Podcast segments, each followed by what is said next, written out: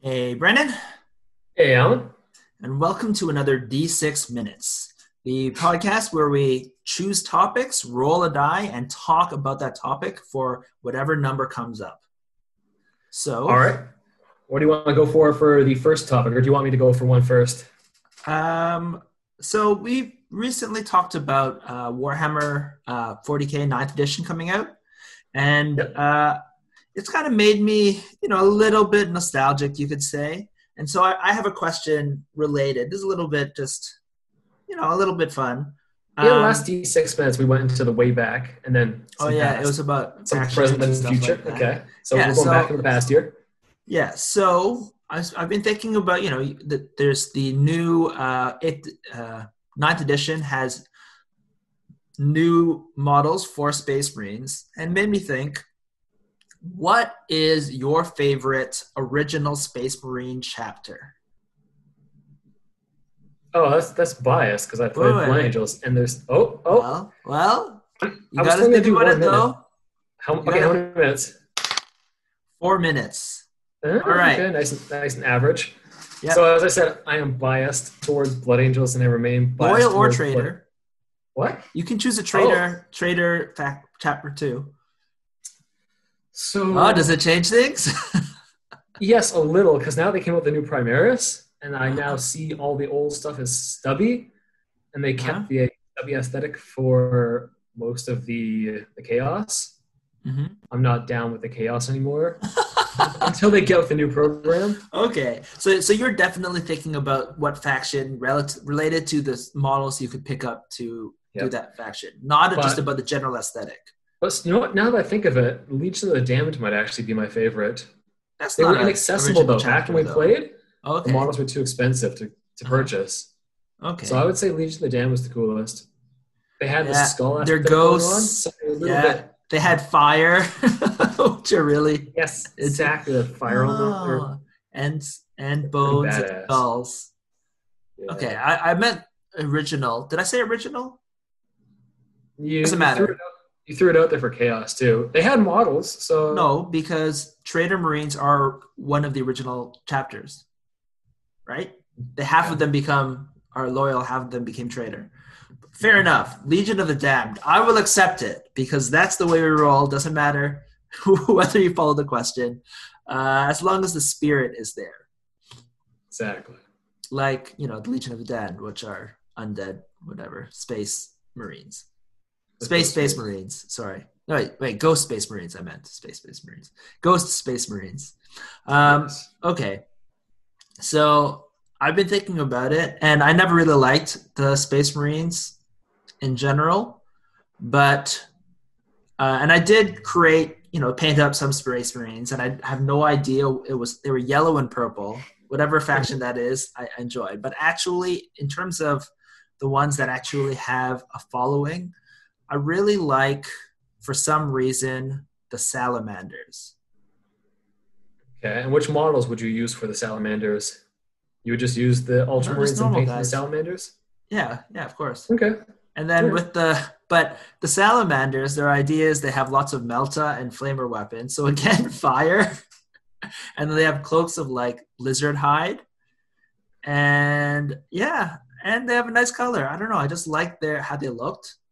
Yeah. And I like the idea of like being into melting things and setting things on fire. I like that aesthetic. So I would say I would go for salamanders. Cool. All right. All right. So that's basically four minutes. Uh, how about you have a question? You have a question to go for? Okay, sure. Oh, and we can never. Yeah. Yep. On the note Oh, I just Space to say- looking. What? Yep. Go on. On the note of Space Marine looking things, what's the right size for shoulder pads? Ooh, right size for shoulder pads. I. One minute. Yeah. Okay. It's it, probably enough to protect your shoulders um, and make it look like normal, but not like so bulky that it stops you from entering doors. So I would say the entire aesthetic of, of you know the, the over the top fantasy where the shoulder pads are three times their their width is too Yes. big. I'm gonna go with one half an extra shoulder on each side. Yeah, so I guess harkening back to old aesthetics of Space Marines, I would say maybe the Uh-huh. Space Marine Scouts have about the right size of shoulder pad. But In the- general, in general, yeah. So you know what though, it's different, right? For heavy infantry, Mhm. it should be bigger.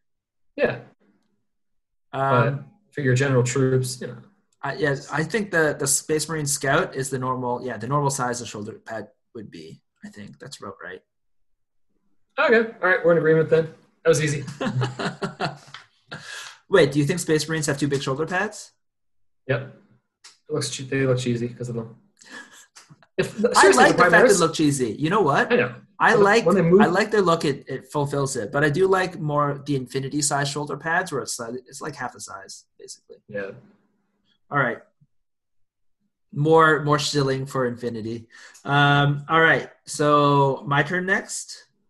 All right, So we're at five of. This- we've this rolled is gonna be- worth. Mhm. yeah, this is gonna be a hard one. Ooh. Um, okay, I'm going to skip that one. I'll come back to that for later if, if we need to. So I'm going to go an easier one. So we also talked about how Warmachine, uh, you know, it really turned us off with all their stuff. Um, so my question is, if there was one rule or idea that Warmachine could implement in a fourth edition that could make you really interested and come back and try the game, what would that rule or idea be? Three minutes. the integrated turn, basically mechanics. Oh.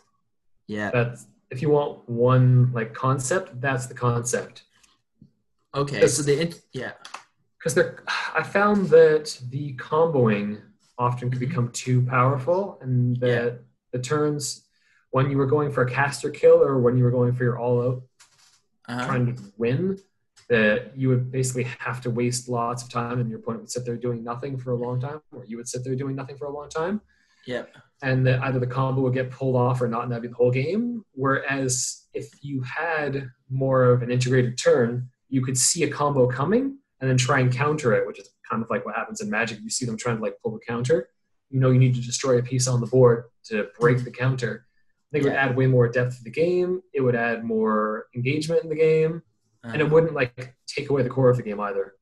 Yeah, and I think it would then end up making the emphasis more on actually the emphasis more on the core of the game as opposed to like super wombo combo janky like what do you call it? Uh what's that machine called where it just does a random thing? Rube Goldberg machine kind of combo stuff, right? Yeah, you sit there staring at the board for 10 minutes trying to do this. And you're like, Yeah, nah, exactly. you got to do the thing because they're going to interrupt you anyway. So you got to do the core fundamentals that make sense with the combo in the back of your mind that you can kind of inch them forward and force them into the combo as opposed to just like, aha, you didn't think about this. Chung, chung, chung, chung, chung, chung, chung, chung, this chung. seven-step combo. ha ha ha. 15 minutes later, and now I'm ready to do this. Boom. Exactly. Yeah, because like Frostgrave does that. I know. Oh, I guess we're both talking about this at this point. But Frostgrave has you've got your wizard, you've got your apprentice, then you've got kind of the rest of the guys who are running around. Warmachine has already introduced like the journeymen Mhm. as the secondary sort of lesser warcasters. So Mhm. they wouldn't even need to resculpt the whole range to have, say, you have a part of the turn where you Oh. activate your warcaster, you have part of the turn where you activate maybe some models around as well. You activate your journeyman's models around, then you activate maybe not even the whole rest of your army. Maybe you only activate some of it just to speed the game up. That's actually a good idea. And like they have all the components to make this work. I think that would that would You know- bring me back because Yeah. it's got like it's got more abilities going on on the table Yeah. than Infinity does. I feel like I would do Warcaster guys around them. Uh, yeah, Journeyman, Jack. My thought was you would actually let your warcaster do two possible different things. That maybe you let your warcaster cast, or just because from reading the fluff, often the Mhm. warcaster can like take more control over their beasts or take more control over Yeah. the jacks. Then maybe Yeah. you don't cast as an option, and then you you use the focus rather than having to spend all that time allocating. When it comes up to their activation, either you spend it on spells or you spend it to go take direct control and spend your points making It's kind of what they're doing right now, though. better attacks. Yeah. Okay, so fair enough. So it's it's Warcaster with their Jacks, then Journeyman with their Jacks, and Mhm. then, but only one jack. Because Yeah, otherwise, can otherwise, take more than one jack with them, but you can only. well, the only reason is then people will just always run, or maybe they won't. Maybe they they still won't. But the idea is you wouldn't you would want you still want them to be three three turns, right? So you wouldn't want to make it so that someone just says, okay, all, my entire army is my jacks and my warcaster, and then I just then you have the same problem, right? I go and then you go. So it's like warcaster and one jack, journeyman one jack maybe, and then the jacks they don't activate, and the rest the things that don't Yeah, activate. and then I would say even if if you're or maybe it's even Warcaster and up to like two units or something like that, and then Warcaster three units, work uh, Journeyman three one units, unit. one unit, and then the rest of your units. But it'd be interesting if the rest of your units are don't activate as well. Yep. Anyways, all right, cool. That, that was a whole three minutes. That- Yeah, and I I agree. That makes, that, that's the one thing that would make it interesting. Um, all right, you got one? Oh, all right. Here's an easy one. What makes a good dry brush? One minute. Good. It's Whoa. almost like I didn't hear the dice. Uh, the the, the brush has been used up and it's it's large. Okay. Yep. I think I would go with that because you don't you never want brushes that are too small. Mhm. Otherwise, like there's Oh my God, yeah, the bristles, the bristles like, don't stick out far enough to really s- make the sweeping action. So Yeah. the bristles have to be on length to make that sweeping thing. And I've I would actually highly recommend the Army Painter small dry brush for trying to do Uh-huh. things like well just things like small bits of burn hair, not doing terrain. But that the dry brush actually gets better the worse it gets. As you were saying, you want the brush to be worn out. So Yes. Army dry brush is good, but only once you've like gotten it a bit worn down. I think mine's a bit too worn down. Ah, yeah. So uh, amazing. So we both agree basically. Yeah, I tried to use a zero Well, as a I'm dry saying brush that buy. got fucked I'm, up. It's way too small. I'm saying Not buy a specific dry brush. Yeah, Like yeah. buy a dry, And then wear like down buy a bit. brush that's meant for it. Yeah, And you're just like, Well, you "Uh, kind of have brush to. up. yeah, but well, you don't have to buy a specific brush. But if you're buying zeros, they do once you wear out, they do not turn into dry brushes. They're too small. So the Painter dry brush. But if you have like a, a two or a three and it wears out, it can become an okay dry brush. so I'm But I agree, the wider that. ones are definitely better. Yeah, I would agree that it needs a It kind of needs a flat head to it rather than being a regular round brush. Snip, snip. Once the brush is Yeah. fucked up, you can do whatever you want. Yeah, yeah. That's anyways. Like they make flat brushes. I use flat brushes on. Yeah, but why would you buy them if you just have old brushes? It's true, but the Army Painter brushes also have a like an angle to the top of them. Mm, So if Yeah. you want to hit a smaller area or hit a bigger area, the pretty angle's good. good. That's true. I mean, you can also snip Yeah, snip that, but it's it's much more difficult to achieve. All right, there's a minute. All right. All right. So I think that leaves one last question, I'm going to say. It does. And so this is, uh, I'm going to go for ours. So uh, I don't know if we talked about this before, but we have our game, right? We've been working on, and it's basically trait based. So everyone has the every unit in the game has a normal stat line, right? Uh, the same stat line, and then they're modified by a bunch of traits that go onto that thing, right? Either buffs or uh, or negatives, right? And so my question is so we've been playing it a bunch, right? We have the, both the single player and the, the multiplayer version of the game. What is your favorite trait that we've ha- we have in the game, and why? Wow. One minute. Oh, I feel like I haven't used enough of the esoteric ones, but sticking to the basic ones. Yeah, which one makes you happy when you use? I'm gonna go with the blast. Honestly, I like the randomness yeah? of it. Yep. So explain blast and why it, it you make it it makes it's your favorite one. So most abilities, because everything's rolled on d6, give you a plus one, or if it's a disability, gives you a minus one to the Uh-huh. roll. So on a d6, plus or minus one is quite a lot. Yeah. But that, but blast actually gives you plus two to hit people who shoot it. But there's the downside that if you roll a one, it damages you. And so you it's really a very it as well. it's a very good tactical piece because often you won't put that guy out front. Uh huh. He'll be hanging out in the back, but has that risky element to it. You're worried about him too. I'm about it. Yeah, I. It is fun. It's definitely like a. It's got both things right going on, and it, the fact that it's only shooting, which means there's multiple ways you can stop the guy. Right, if you run into close combat, you stop him as well. Um, so for me, my favorite trait that that I, I enjoy, um, hmm, I like slow. Now I this was is a gonna negative. as well, but I didn't want to say the negatives. Oh well, it's, it's a trait. The trait. So I like slow. Uh, slow is. Uh, I thought it was too powerful at first because basically slow means you know everyone moves six inches. Slow is a trait that you give uh, that makes a guy worse. And whenever you get a negative trait, you can you then get to take a positive trait, right? But the negative trait for slow is reduces your move by two, and if you want to shoot, like everyone can shoot base wise, but if you want to shoot when you're slow, you can only move uh what was it? Two. two inches right? And you would think that that doesn't seem like a big negative.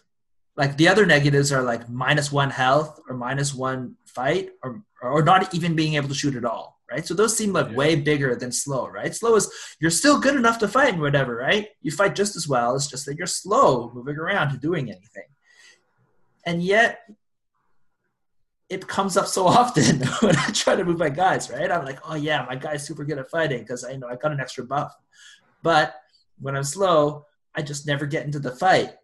Yeah, it's a very mission-based really game. So you have to go. deal. You have to. Yeah. You have to go to the fight. Mhm. Yeah, in the last one, I was like, oh, my leader, I made him slow so he could be super buff and tanky.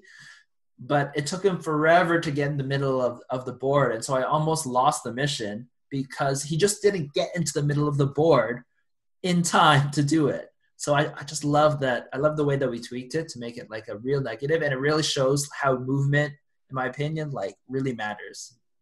Yeah. So I like it.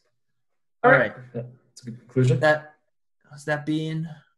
Oh, so we only rolled a minute. Oh yeah, yeah, that is that has been ten minutes. It's been more than ten minutes. Yep. Excellent. All right.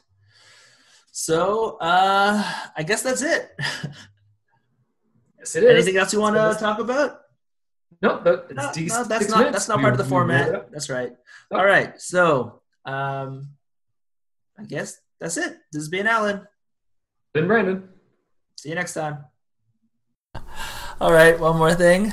So if you enjoyed that podcast and want to listen to more, you can find them over at diceovereverything.com. Or uh, on your favorite podcast app. And if you want to leave a comment, message, or ideas for like more podcasts from Yeah, us, or just get in touch with us. at Facebook and look for Dice Over Everything there. All right. Bye.